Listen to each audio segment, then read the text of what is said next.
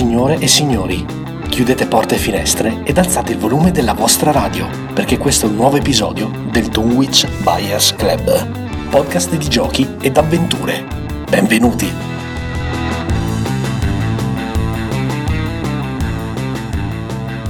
Eccoci qua e benvenuti alla seconda intervista del Dunwich Buyers Club dove il nostro podcast si fa investigazione giornalistica e approfondimento con personaggi della scena board game e geek italiana. Un report Dunwich Buyers Club. Esatto, un, re- un vero e proprio report.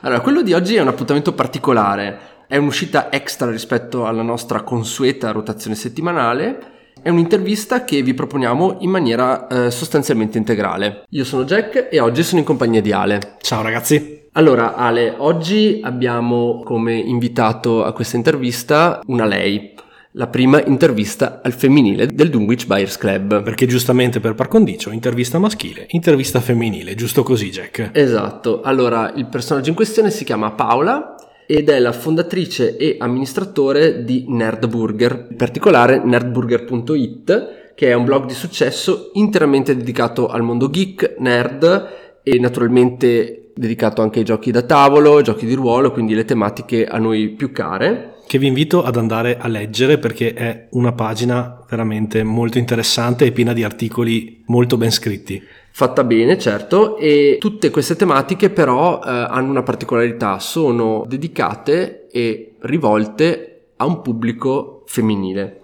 o quantomeno diciamo che vedono e studiano tutti i fenomeni nerd che noi conosciamo, tutti quanti quelli che ci ascoltano spero conoscano, ma li osservano con un occhio un pochino più femminile rispetto esatto, alla perché, tradizione classica. Anche perché Paola cura eh, i contenuti di questo blog e quindi eh, è molto abituata a lavorare su questo tipo di tematiche. Sì, ad interfacciarsi in questo modo. Esatto. Beh, vi chiederete come mai abbiamo deciso di coinvolgere Paola e la risposta è molto semplice. Era da un po' che discutevamo tra noi e avevamo voglia di esplorare questo tema, cioè eh, il tema delle ragazze e del loro rapporto con i board game e con i giochi di ruolo. Infatti negli ultimi episodi, soprattutto quando abbiamo parlato ad esempio di Magic Maze, di Dixit, oppure di giochi che prevedevano ad esempio, che so, il piazzamento tessere, è venuto fuori spesso l'argomento del come le ragazze affrontano quel tipo di titoli. Esatto, però mh, naturalmente noi siamo quattro maschi e quindi abbiamo dovuto chiedere un aiutino. Sì, avevamo pubblico. bisogno di una mano perché ovviamente... Esatto. esatto, quindi abbiamo coinvolto la nostra amica Paola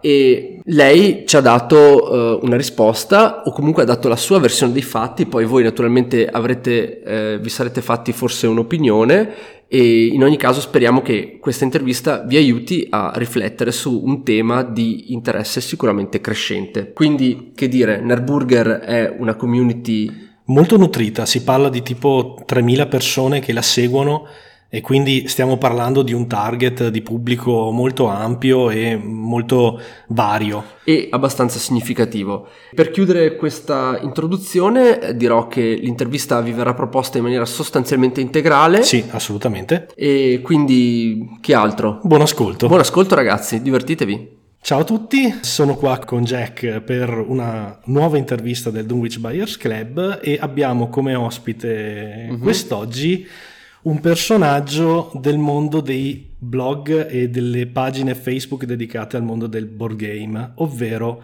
Paola. Ma lascio che sia lei a presentarsi. Paola, cosa ci puoi dire? Ciao. Ciao a tutti, io sono Paola e il mio sito web è www.nerburger.it ci occupiamo di, di, tutto ciò che è nerd, appunto come si evince dal nome, compresi i giochi in scatola di cui io poi vado pazza. Che è anche il motivo per cui ti abbiamo contattato quest'oggi, motivo esatto. principale. Esatto, esatto. Beh, eh, ciao Paola, benvenuta al Dunwich Bears Club, ci fa molto piacere averti qui con noi.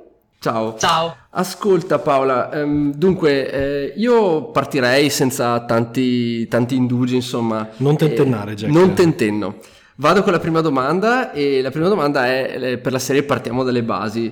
Cioè non posso fare a meno di chiederti eh, quando, come partito e che cos'è Nerdburger. Ok, allora Nerdburger è un sito web che in origine era nato come blog personale di unione dei miei interessi, che sono praticamente tutto ciò che è nerd, soprattutto giochi in scatola. Ok, e Beh, ci fa molto piacere, ecco, bisogna dirlo. Esatto, e hamburger, quindi si univano due tematiche care penso ad ogni nerd, che sono il buon cibo, quindi gli hamburgerozzi, e i giochi in scatola. E ti vogliamo già bene praticamente. Che ti contorna e quindi da qui il nome Nerdburger. Okay, che è un okay. nome un po' particolare effettivamente. Poi nel corso del tempo si sono aggiunte altre persone a lavorare con me eh, che si occupano soprattutto di videogiochi e di cinema, okay. mentre io mh, diciamo tengo la parte recensioni di giochi in scatola e mh, nerd style, cioè tutto quello che riguarda il lifestyle in uh, declinazione nerd. Ok. Ok, quando è cominciato più o meno questo progetto personale, diciamo? Allora, il tutto è iniziato a settembre 2016, quindi fra poco compiamo un anno. Ah, ok. E, ehm, sì, siamo abbastanza giovani, però insomma abbiamo già avuto le nostre piccole soddisfazioni. Allora Paola, ho visto che eh, sia sul blog eh, sia sulla pagina Facebook di Nerburger ehm, tratti spesso tematiche legate ai board game Posti uh-huh. spesso foto e altro materiale riguardante anche le tue partite, comunque press release delle più importanti case editrici italiane, eccetera. Ma mh, cosa ti piace e qual è il tuo rapporto con i giochi da tavolo? Allora, io devo dire che ho sempre giocato da tavolo fin da quando ero proprio piccola. Ovviamente inizialmente con titoli classici come Monopoly, Cluedo, Hotel e chi Eh beh, come, come tutti, abbassi- ci siamo passati tutti esatto. purtroppo parte tutti da lì, però devo dire che con i miei cugini avevamo una, già una collezione di una trentina di titoli, anche magari un pochino minori, quindi certo. eravamo abbastanza fanatici. Cinque anni fa invece scopro proprio il mondo del board game serio, fra virgolette, quindi titoli gestionali piuttosto che American e quant'altro, e da allora sto continuando ad approfondire tutti i giorni. Sei caduta passione. nel vortice, diciamo. Esatto. Scusa Paola, eh, qual è un po' un titolo che ti ha aperto la strada? Perché per esempio per me 6-7 anni fa è stato Seven Wonders, sostanzialmente quello che mi ha fatto wow. fare un po' il salto di qualità Prima ancora Catan, però diciamo che con Seven Wonders ho messo veramente la quinta. Io sono più a Mary Trash, per me è stato Arkham Horror, quindi vabbè, ok. Allora, devo dire, Seven Wonders è uno dei miei giochi preferiti, ma è venuto dopo. Io sono stata catapultata brutalmente un giorno in una partita di Le Case della Follia, ah, ok. nulla, quindi venire dal nulla ed entrare subito in, mm, diciamo, in quel mondo è stato sia traumatico perché appunto non, all'inizio uno non capisce niente di queste dinamiche, però una volta acquisiti i meccanismi si va via lisci. Eh. Tra l'altro un titolo bello pesante per cominciare, esatto. con il master, con tutta una serie di dinamiche molto esatto. complicate. Quindi punti sanità, punti cassa, punti di ogni tipo in cui ero persa, però devo dire che poi da lì cioè, si è aperto un mondo veramente. Posso chiederti di chi è stata la colpa? Di un mio ex fidanzato. Ah, ok, ok, ok. Che mi ha proprio portato dai suoi amici e c'era questo titolone proprio leggero sul tavolo e sì, da sì. lì basta, non, ci, non mi sono più fermata. Ok, um, bene, ci stiamo avvicinando diciamo al nocciolo della questione, però una, un'altra domanda prima, eh, diciamo un po' così introduttiva Paola.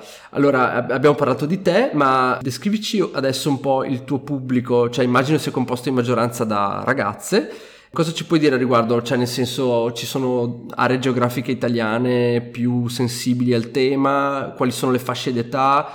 Cioè, a livello proprio di, di non so, anche di tendenze di questo tipo, tu che gestisci una community abbastanza, abbastanza numerosa, che, cosa, che idea ti sei fatta? Dunque, il mio sito nasceva mh, rivolto al mondo femminile, quindi alle ragazze. Nonostante questo ho i lettori esattamente divisi a metà fra maschi e femmine. Ah, però, ok. Il mondo maschile è molto presente. Per quanto riguarda la geografia, invece, siamo soprattutto in Italia, chiaramente, e fondamentalmente nelle grandi città mh, ne spiccano molto Milano e Roma. Quindi abbiamo okay. questi due poli e poi percentuali minori in altre zone. Quindi un pubblico molto e, urbano. E che età? Esatto Più o meno? La fascia d'età più o meno è dai 30 ai 40 anni, quindi i miei coetanei, Ah, ok. proprio perché trattiamo tematiche non teen e un attimino per i nostalgici anni 80-90, ecco, Ok. quindi Eccoci qua. Eccoli presenti. Sì, sì, noi siamo tutti tra il set- cosa siamo 77 e 81 noi, Sì, quindi sono più piccolino io. Esatto, Ale, Ale il junior, però siamo, sono- più o meno ti fai un'idea anche della nostra età. Naturalmente la tua non te la chiederemo. Assolutamente no. Grazie, meno male. Va bene, Paola, il nocciolo della questione, cioè il- la domanda cardine di questa intervista è... Quella che Jack ti avrebbe fatto a prescindere dalla registrazione e dall'intervista, te lo dico, c'è proprio la domanda. Sì, sì, anche perché secondo me è, è un tema interessante e di crescente interesse, soprattutto credo che da qui a qualche tempo sarà sempre più, più presente. Sostanzialmente noi come, come gruppo, come redazione, eh, crediamo che uno dei punti di forza dei giochi da tavolo in generale sia la sua grandissima equità nei Scusa, confronti Jack, dei generi. Ma noi siamo una redazione? Beh sì, Ale, siamo una redazione, Vabbè. devi cominciare a abituarti all'idea. Bello. Dicevamo questa grandissima equità eh, dei, dei giochi da tavolo nei confronti dei generi. Eh, però è innegabile che il popolo dei giocatori maschi sia molto più numeroso della controparte femminile e quindi ci siamo chiesti, diciamo, noi parliamo anche spesso di tendenze, mercato eccetera, quindi ci siamo chiesti ma cosa sarà dovuta questa contraddizione e che cosa eventualmente frena o eh, limita la partecipazione del pubblico femminile al- a questo fenomeno. Ok, sì, effettivamente è un tema caldo che ho anche trattato in un articolo sul mio sito intitolato proprio Il nerding non è un paese per donne. che ho letto ed è stata anche la fonte di ispirazione appunto di questa intervista Esatto. tra l'altro. Ma sostanzialmente dalla mia esperienza personale ritengo che non siano gli uomini che escludono le donne da questo mondo, ma le donne che francamente un pochino si autoescludono. Ok, e già Nel questo senso- è, già, è già un elemento molto interessante. eh. Sì, per la mia esperienza sì, in quanto appunto anche quando si provano dei giochi mh, un pochino più complessi con amici e amiche, le ragazze si fanno sempre da parte dicendo ad esempio eh no, ma io non sono capace, oppure no, dai, lasciamo giocare i ragazzi che sono più bravi, cioè a prescindere senza neanche tentare. Ok, Invece l'uomo si butta sempre, anche se magari non ha le capacità, però si butta, prova. Ansia da che- prestazione? Top. anzi la prestazione femminile, eh, può essere. Esatto, e poi una cosa che blocca anche le donne potrebbe essere la lunga durata di alcuni giochi, nel senso Beh, che la quello donna comunque vede il gioco come tempo perso spesso, cosa da bambini, e quindi mh, si, si autofrena, anche se magari in realtà le piacerebbe giocare. Eh, ovviamente questo non riguarda tutte le donne perché conosco tante giocatrici, però diciamo che alcune hanno questi blocchi sostanzialmente. Ok, ma per caso hai notato, per esempio, eh, non so, nei nostri coetanei, quindi la fascia 30-45, hai notato più resistenza rispetto alle ragazze più giovani? Quindi è un fenomeno che va un po' a Sì. declinare? Sì, un pochino sì, c'è un pochino più di resistenza mh, nella nostra fascia, perché ad esempio ehm, partecipando alle fiere, eccetera, molte ragazzine giovani invece tentano, anche se hanno sempre comunque un po' di reverenza e sudditanza rispetto agli amici maschi, che credono sempre più bravi di loro. Ecco, sostanzialmente così. Ma questa secondo te è un'influenza culturale? Beh, io credo che sia un'influenza culturale abbastanza profonda, insomma, nel senso che non è una cosa del gioco, ma riflette anche un po' un certo atteggiamento rispetto ad alcune tematiche in generale, insomma, questa è la mia idea. Sì, sì, sì, diciamo che la donna spesso è meno portata ad avere un hobby vero e proprio a cui si dedica totalmente, magari ha molti interessi, ma non un hobby totalizzante. E, insomma, questo è quanto. Ok. Purtroppo, per fortuna è così. Paola, io ho notato almeno quelle poche volte in cui riesco a proporre un gioco alla compagnia che è composta da varie coppie, insomma, che ci troviamo a giocare, che alcune tematiche sono viste in modo un po' più positivo, anche dal popolo femminile, soprattutto quelle che hanno o una grafica un po' più Japan, tra virgolette, o Sì. comunque più fumettosa, oppure anche più evocativa alla Dixit, per intendersi, Esatto. Oppure giochi che non prevedano il tiro di dadi. C'è qualcosa nei dadi che sembra spaventare tantissimo il popolo femminile. L'hai notato anche tu? C'è una cosa che sì. è diffusa o si limita insomma a quelle poche esperienze che ho avuto io? No, l'ho notato anch'io. Devo dire che le donne amano molto i gestionali, soprattutto quelli con una buona grafica, appunto, oppure giochi che liberino un po' la fantasia come un Dixit. Okay. Oppure un time stories addirittura, anche se si prevede tiro dei dadi, mh, mm, conosco ragazze che non, son, che non, sono giocatrici professioniste, diciamo, ma che ne vanno pazze. Mm. Aggiungo una, vai, cosina. Vai, vai. Eh, anche appunto la, l'elemento grafica è molto importante, quindi giochi come Dark Tales, per esempio, mm. mh, attirano molto il pubblico femminile proprio perché hanno una grafica mm, orientata in quel senso.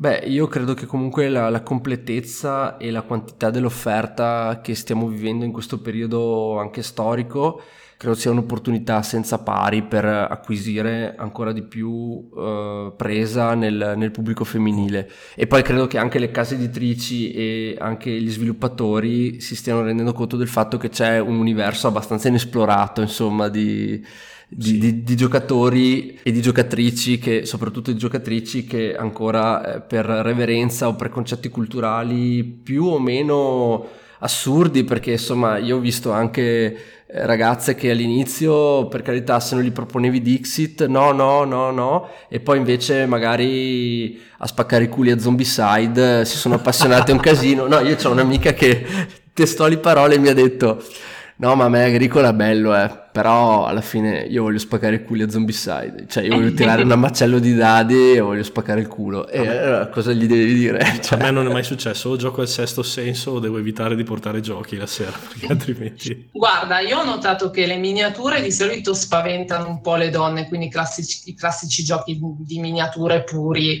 mh, mm, allontanano un pochino e ho visto che eh, stanno uscendo, come hai detto, molti giochi dalla grafica fumettosa oppure eh, faccio un esempio, il gestionale chiamato la casa dei sogni, in cui Bellissimo. devi arredare la casa, quindi si stanno muovendo verso il pubblico femminile in maniera importante. Forse hanno notato che comunque i maschi giocano a tutto indifferentemente. I maschi, cioè, sì, io guarda, ti giuro, io anche con la mia ragazza ho fatto decine di partite di patchwork, ma per dirti, non ho, non ho avuto nessun tipo di, cioè pur non essendo veramente un appassionato di decoupage e ago e filo, cioè, a me Patchwork io l'ho preso subito, per Ma me è stato Istabai. Tu sei un fanatico di Uwe Rosenberg, cioè è facile convincerti. Sì, beh, sì però ecco, non è, pre- non è, che l'ho preso dicendo adesso lo posso giocare finalmente con la mia ragazza, cioè semplicemente l'ho preso e fine. Preso. Però e effettivamente... non è spaventato dall'interfaccia, diciamo che insomma molto aperto a nuove esperienze. Sì, sì, beh, chiaro, ma poi vabbè, comunque insomma siamo in un mondo dove ci sono, cioè, ci sono gli estremisti anche qua, eh, perché l'altro giorno su Facebook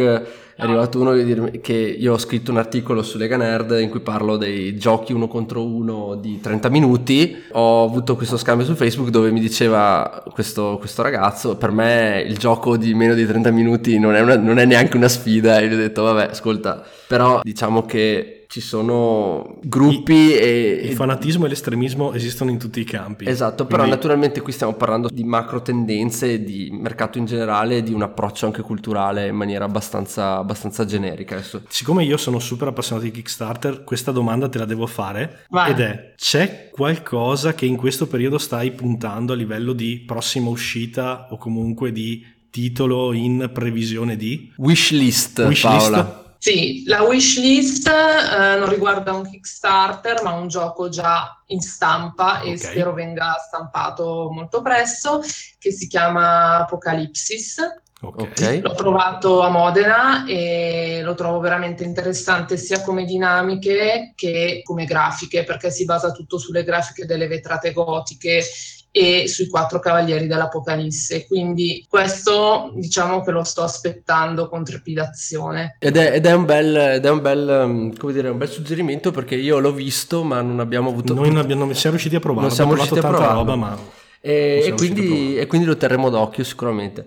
Paola, beh, insomma, a questo punto io devo farti una domanda che è abbastanza obbligata, anche perché siamo, noi siamo freschi di, nostra, del nostro classificone, classificone. Di, della prima metà del 2017. Volevo chiederti, insomma, più o meno quali sono i tuoi giochi preferiti? Direi, non so, una top 3 dell'ultimo anno, anno e mezzo, insomma, quelli titoli caldi? Diciamo dalla fondazione del blog, da settembre 2016. esatto. Ah, wow, perché il mio gioco preferito è Seven Wonders, quindi ah, grandissimo però quello proprio è praticamente quasi al numero uno insieme al suo compagno Seven Wonders Duel che mh, mm, insomma permette delle sfide a due senza dover cercare mille giocatori ogni volta. Mm, okay. Un gioco veramente mm, bello a mio avviso è Pandemic Legacy, quindi ah, sì Gioco fra virgolette usa e getta, anche se comunque si fanno un sacco di partite sostanzialmente. Eh sì, io, io l'ho fatto e siamo andati avanti quasi tutto l'inverno. Esatto, anche noi e quello mi ha preso veramente tanto Bello. e adesso sto esplorando Time Stories nelle sue varie espansioni okay. perché devo provare la terza. Jack, quindi... il nostro numero uno del classificone, cioè eh neanche sì. farlo apposta. Eh sì. Time Stories è stato, vabbè, sì. eh, se... una rivelazione. Sì, non so sì. se hai sentito la puntata, comunque ti, ti, invito ad andare ad ascoltarla. Comunque, io e Ale, fatalità, ti, vi giuro, non è concordata no, questa cosa. Abbiamo dato come miglior gioco degli ultimi 7-8 mesi, quindi da Lucca, diciamo, a oggi, abbiamo dato Time Stories. E Assolutamente. Mercoledì avremo la terza avventura che è eh, La profezia del drago. La profezia del drago. Devo iniziarla anch'io, okay. penso e spero a breve.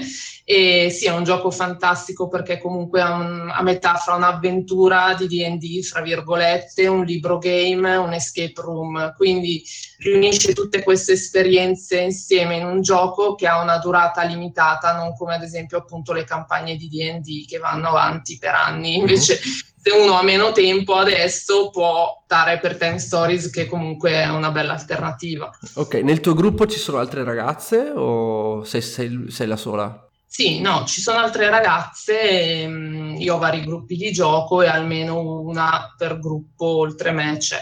Ecco, quindi sì. insomma si sta muovendo, sì sì, no confermo anch'io sì, diverse power, ragazze. Pink Power. Eh sì. Bene, eh, una notazione sui giochi di ruolo? Beh, dalla citazione che hai appena fatto deduco che tu non sia totalmente sprovvista di esperienza in questo, in questo campo, quindi insomma se ci dai anche qui le, un po' le tue preferenze. Allora, come giochi di ruolo io ho provato solo D&D e ho fatto una campagna per due anni sostanzialmente. Posso chiederti che edizione? L'ultima, l'ultima edizione. Okay. Il punto Quindi è... c'è stata questa campagna e è finita su, perché praticamente c'è difficoltà a trovarsi la canonica volta a settimana fissa perché gli impegni anche di lavoro di tanti membri del party erano pressanti. più urgenti chiaramente, Ma più pressanti. Posso dirti una cosa che poi questa è trasversale eh, al, al, al, ovviamente al discorso del genere, però io credo che con la quantità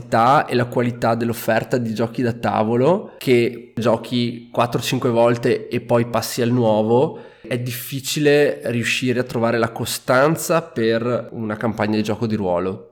Non so se sì. sei d'accordo Paola. Sì, dipende anche dalle persone con cui giochi. Diciamo che il mio gruppo di DD non era un gruppo particolarmente coeso, invece la campagna che abbiamo fatto in Pandemic Legacy c'era proprio il giorno a settimana in cui ci si trovava ed okay. era una cosa proprio religiosa, cioè non si poteva saltare una settimana.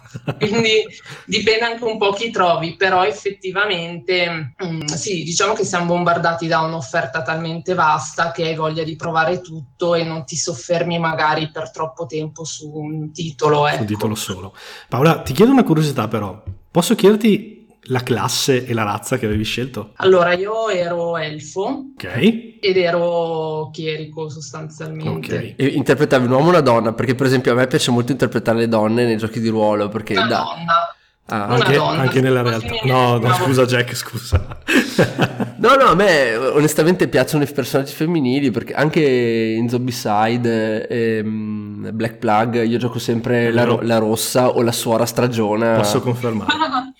Vabbè, ma molti uomini noto che scelgono personaggi femminili nei giochi. Sì, sì, per me... non sei il solo. Beh, tutti quelli che hanno giocato a World of Warcraft, almeno un personaggio donna ce l'avevano, però quello era religioso proprio. Va bene Paola, ehm, dunque per chiudere l'intervista, l'ultima domanda su un classico delle, delle, interviste, i tuoi progetti per il futuro, cioè in che direzione va eh, Nerdburger, se ci sono delle iniziative in programma, delle novità, che cosa ci puoi dire? Allora, Nerburger continuerà con la pubblicazione quotidiana di articoli e recensioni e tutto quello che può essere interessante sul mondo nerd. Eh, adesso stiamo lanciando una serie di iniziative periodiche eh, sulla fisica e i supereroi quindi incontri in cui parliamo di fisica applicata ai superpoteri dei supereroi. Il primo appuntamento, ad esempio, è a Milano, al Magafurla, il 29 giugno e parleremo di Spider-Man e della sua ragnatela, quindi com'è possibile che Spider-Man faccia determinate cose fisicamente. Ecco. E ci saranno due fisici come in Big Bang Theory per capirci okay. che con la loro lavagnetta spiegheranno appunto in modo comprensibile a tutti le leggi della fisica applicate ai supereroi.